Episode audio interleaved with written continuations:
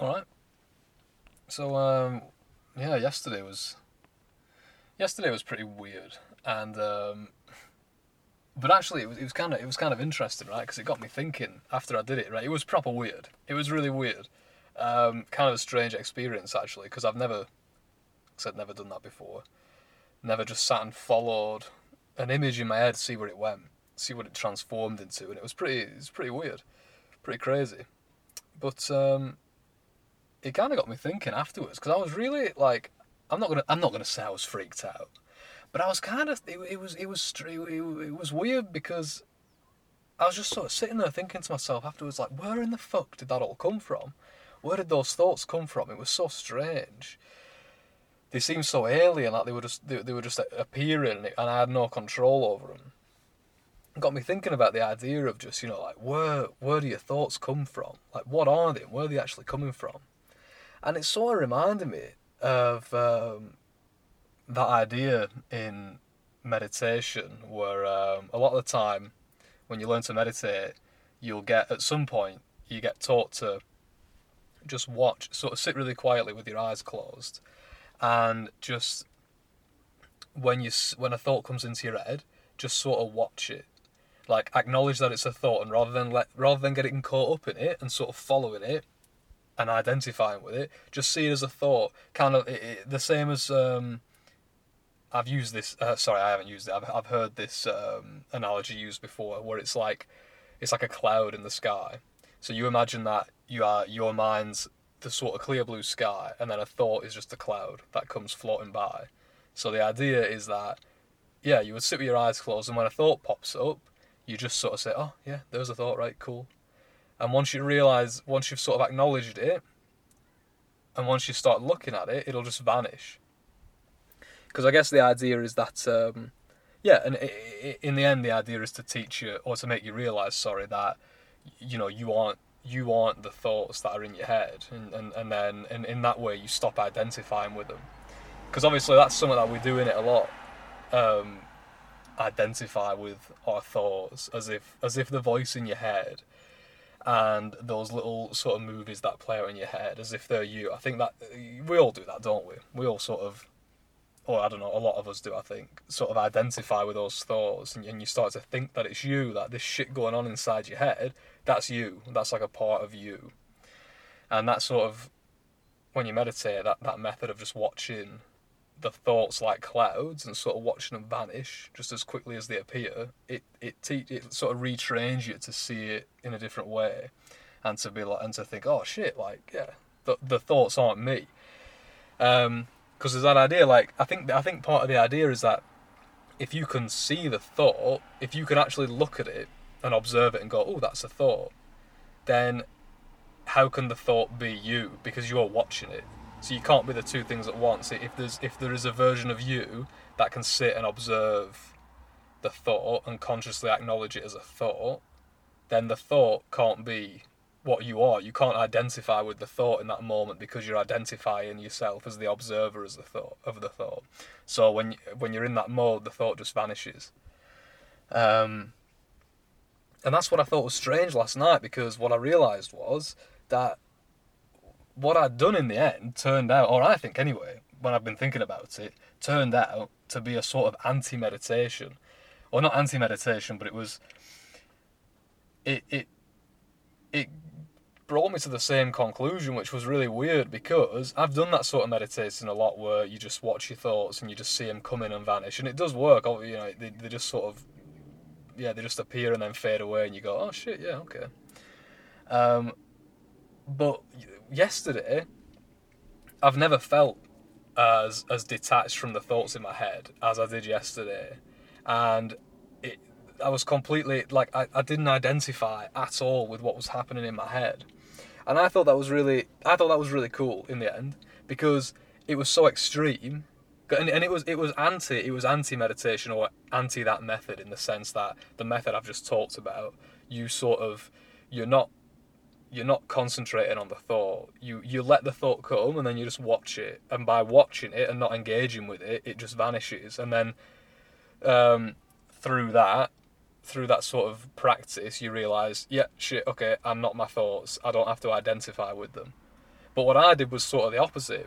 I was I was watching a thought come in, and then I was I was sort of like actively pursuing it. I was focusing on it, but in a way where I was I was interested in it. I was sort of attaching myself to it a little bit. I was clinging on to it. You know, it was like I don't know, fucking like I just caught it in the fishing hook or something, and I was just letting it drag me along. And in a way, that was kind of more that brought me to that same realization, but in a in a, in a weird way, in kind of a more powerful way, because it was so crazy and it was so not me. I felt I felt so much like it was separate to me. What was happening in my head, all those images that were popping up, and this little sort of disjointed, um, you know, nonsensical narrative. I definitely was not making that up on any conscious level. So by watching it and then reflecting on it, that made me sort of realize that it, or not realize, but it, it, it put me in a position where I thought, well, that, that wasn't me. So I couldn't identify with those thoughts whatsoever. So, yeah, I, I don't know. That was just kind of interesting. I think that was, I just found that interesting how in the end it turned out to be kind of a, a bit like a meditation because it was so extreme that thought pattern or that, that little rabbit hole I went down with, with my imagination or, or like I can't even say my imagination because it really didn't feel like it. don't, like it didn't. I wasn't making anything happen. I was just watching it arise. So by doing that, um, and, and by yeah, by just following it, it yeah, it like I said, it just made me feel really detached from those images, and then it made me think, shit. Well, these thoughts, like, where are the thoughts coming from? Like, they're not, they don't feel like mine. So where are they coming from? And then yeah, just that whole you know, back into that whole spiral of like, yeah, shit, okay, they're not my thoughts. What are they? Where are they coming from?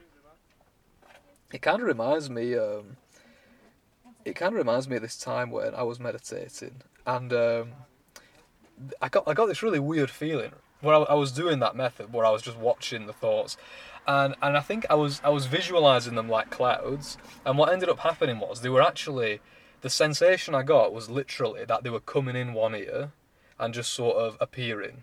And then when I, I would just look at them and just and just not engage with them and just watch them, and then they would just vanish, kind of just out of the other ear. And the weird thing was, I remember this because they kept coming in from the same side. So in the end, it was like I was watching this conveyor belt of thoughts. And as long as I didn't engage with any of them or focus too much on any of them, they would just vanish.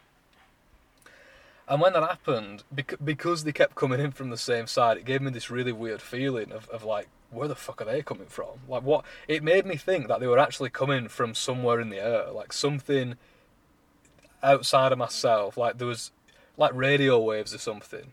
It's like they were just sort of hitting me, coming in through my ear, appearing, you know, appearing in my brain behind my eyes, and then back out the other ear if I didn't engage with them.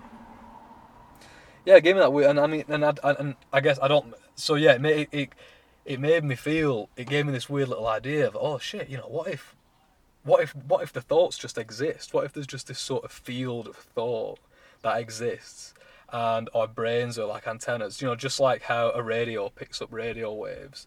Maybe our brains just pick up thoughts or like thought waves. So when the waves sort of hit our brains, like a satellite dish or like an antenna, it, it, it sort of translates those waves into thought. And so, yeah, I thought, I mean, that's, I mean, obviously that's probably total bullshit and, and, and not true at all. But I thought it was an interesting way of thinking about it because when you have that sensation, when you have that experience of watching your thoughts and feeling completely detached from them, then you start, you can't help then. The next step from that is to think, well, what are they and where are they coming from? Because if they're not me, and if I'm not actively producing them, then where the fuck are they coming from? And I always thought it was kind of a cool little idea to just think of this sort of yeah, this sort of thought field that just exists in, in, in the air, in the atmosphere. And yeah, we, we're just walking around with these little antennas in our heads, uh, and they just pick up. They just pick up the and maybe you know maybe maybe some people some people who have really active imaginations and really active minds really loud chattery minds you know maybe they're just more sensitive maybe they have a bigger satellite dish in their head or you know bigger antenna whatever uh, maybe some people don't have it at all, so you get those people who, you know, they just have a totally quiet mind. Maybe they don't have the antenna, you know. I don't know. Just thought it was a cool idea, but because it actually um, somehow it got me thinking about um, there's a there's a Stephen King wrote a book called On Writing, and okay, I don't remember. I think he wrote it in the '90s or really early 2000s. But I remember this one bit in the book where he talks about the idea that when you write, when you write ideas down, um, that's the closest you can get to telepathy. And I thought that idea sort of blew my mind when I first read it because I'd never seen, I'd never looked at writing in that way before. But he he was sort of, um, yeah, he was presenting it in this sense of yeah, it's basically just telepathy. We're just communicating with our minds. And the example he used was um, he created an image, and I think I think it was a red table. I am sure it was a red table. There was something on it, but I don't remember now. But he said he he was just basically saying, right, okay, imagine a table with a red cloth on it, and blah blah blah blah blah, you know, in a black room. And then he said, when you've got that image in your head, right, that image, I've just transmitted that image to your head. Um, and it, and it's sort of it's transcended time and space because I'm here in my office in Maine. I think that's where he was writing the book. Um, in you know 1999 or whenever it was he wrote it. And you're you're wherever you are in the world whatever year it is if you read this if you're reading this book and you read that image then look at that you know may, maybe it's traveled halfway around the world and 20 years into the future but the image has still arrived in your head. So it's like a form of yeah like time travel in telepathy. And i guess it's the same right? Like now if i say right you're listening to this if i say okay um, imagine a white elephant riding a unicycle. Okay, you've got that image in your head now. So, in a sense, I've just communicated that image to you. I've, it's, it's like I've telepathically, um, I've, just, I've just thrown it at you. There you go, you got it, and it's in your head. You can't help thinking of it, and that's kind of crazy, right? It's a crazy idea, and that that's that idea that, and it, no matter where you are, no matter how, how, how far in the future you're listening to this, no matter where you are in the world, if you understand those words, um, you'll get the image in your head. And again, like it's just so yeah, it's that it's that kind of interesting thing, you know, because this idea of the yeah of like a thought field, because um, I mean that's I mean it is just vibrations, right? It's just waves, like the sound waves from my voice are entering your ear that, that you're just like slapping you in the ear and your brain's grabbing them and going, oh, here's some sound waves. We know what to do with these. We understand them. Let's convert them. Oh, and it's like you know, it's just translating it. Your brain translates it and goes, oh, fuck, that's weird. That's a white elephant on a unicycle. Oh, okay, interesting. Let's, and we'll just flash that on the screen, and there you go. You see it. It's just in your head. Um, but yeah, that always I think I'm going on a bit of a tangent here, but that reminds me of always the uh, that really old idea of the muse. I don't remember which cultures sort of came up with this, but there was that old idea where when you had geniuses, when you had someone who was like a really good writer or a painter or a musician or whatever, there was this belief that it wasn't them. They they didn't have the talent. It was that they were sort of open um, to receive the muse.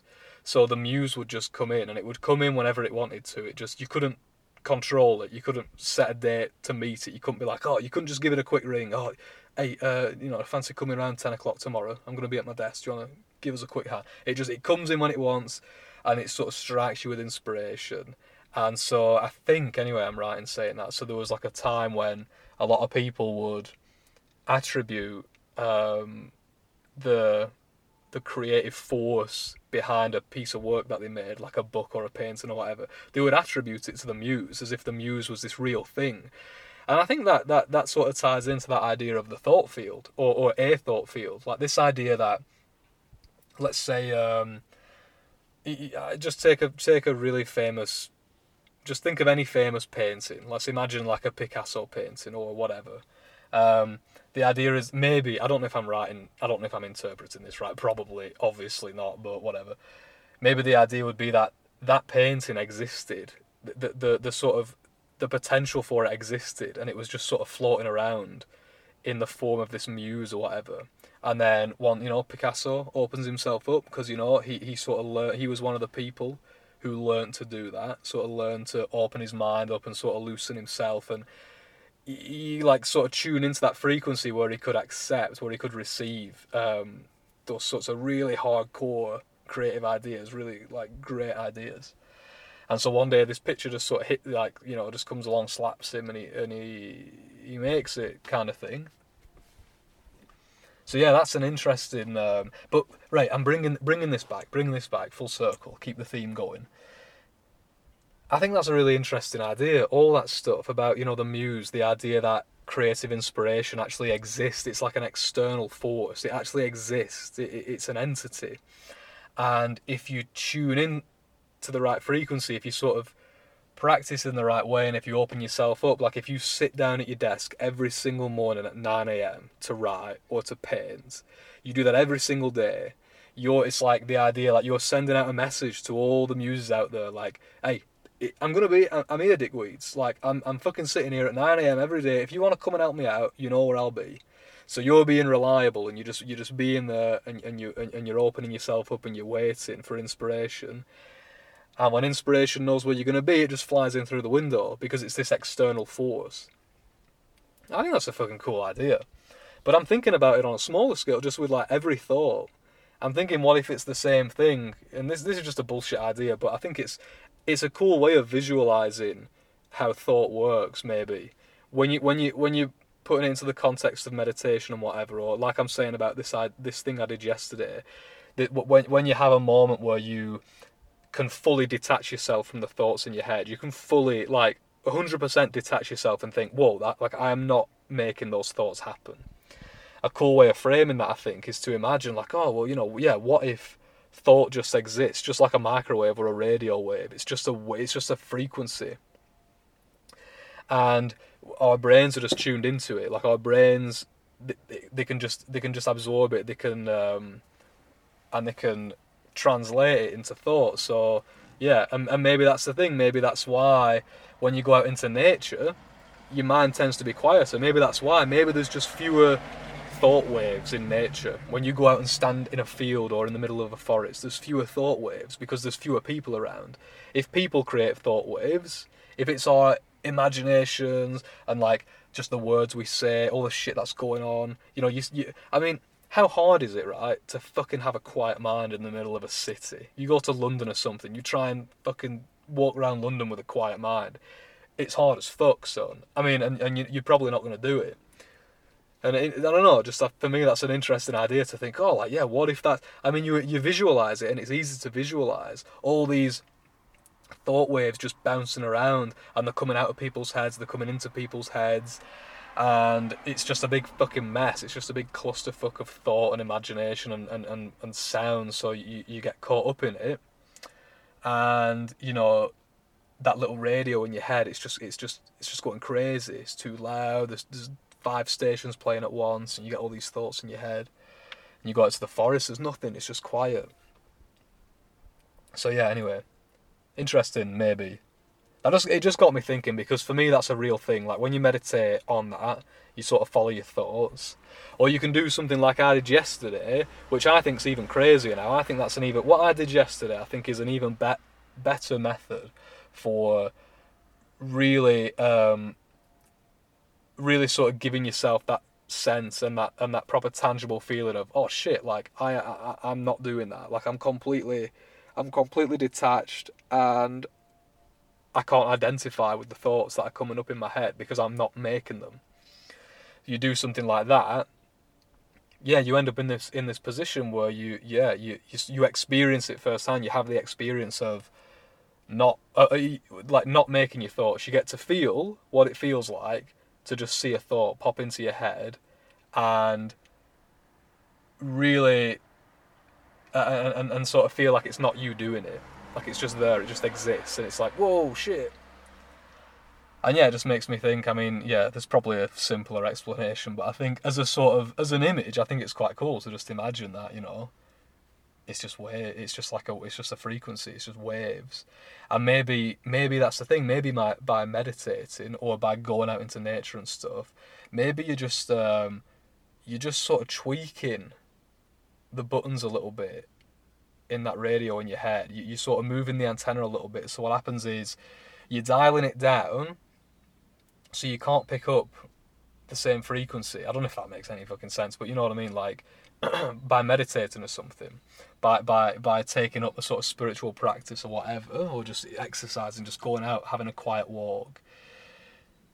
You you're tuning into different frequencies. So now all of a sudden, um, the wavelength of those thought waves, like and the frequency, it can't penetrate your fucking skull. Can't get in there. It can't get in there anymore because you've tuned to a different frequency. You know, when you meditate, you tune to a different frequency, right? So oh, there you go. You get to see it, and you get to see, as you tune in, as, as you're sort of turning the dial, you can see, you can see the old frequency trying to get in, and you can actually look at it because it's like you're turning the channel, and as you're turning it, you go, oh fuck, look, look over there, I can see the old, the old shit just fizzling away because it's getting quieter. It's not right there. I'm not identifying with it because I'm not tuned into that channel anymore. Yeah, somewhat like that anyway. Fuck, I don't know. That sounds like it's uh, a useless, a useless metaphor, but uh, interesting experience. Anyway, I just wanted to talk about that because yeah, I think it's I think it's pretty crazy. I think it's pretty crazy. Um, when, when you can just sit and just sit and, and watch your thoughts and realize like, whoa, fuck, because you do get identified with your thoughts, don't you? So we all we all get into those. You know, you just spend fucking half an hour sitting there, walking down the street, like imagining a fake argument or something with someone you work with, and you're so identified with that thought, and then it's weird one day to realize like, oh shit, that's not even me. That thought's not even me. I'm just, I'm just watching it the way I would watch a film. I'm just getting engrossed in the story, but it's not me at all. It's just a fucking thought. Anyway, there you go. That's it. I'm gonna stop rambling about that. All right. Thanks for listening. Uh, see you next time, and that's it. Yes. Goodbye.